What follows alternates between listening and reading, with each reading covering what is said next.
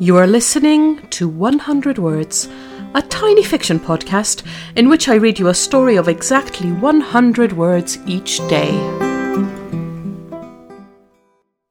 Episode 222 Amber. The people at the bus stop have immediately rushed to his aid. A young woman is kneeling over him, using her scarf as a tourniquet round his arm. She is wearing chunky amber jewellery that reminds him of his secondary school art teacher a heavy pendant, a beaded bracelet. Stay with me, she's saying. Come on, stay with me. The pendant swings hypnotically as he drifts in and out of consciousness. It's the last thing he remembers before he wakes up in hospital. He tracks her down months later and sends her a thank you note and a beautiful amber brooch.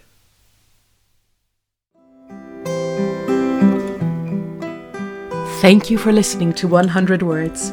This podcast is written and produced by Marilisa Valtazano. If you enjoyed today's story, why not share it with a friend? Don't forget to tune in tomorrow for another 100 Words.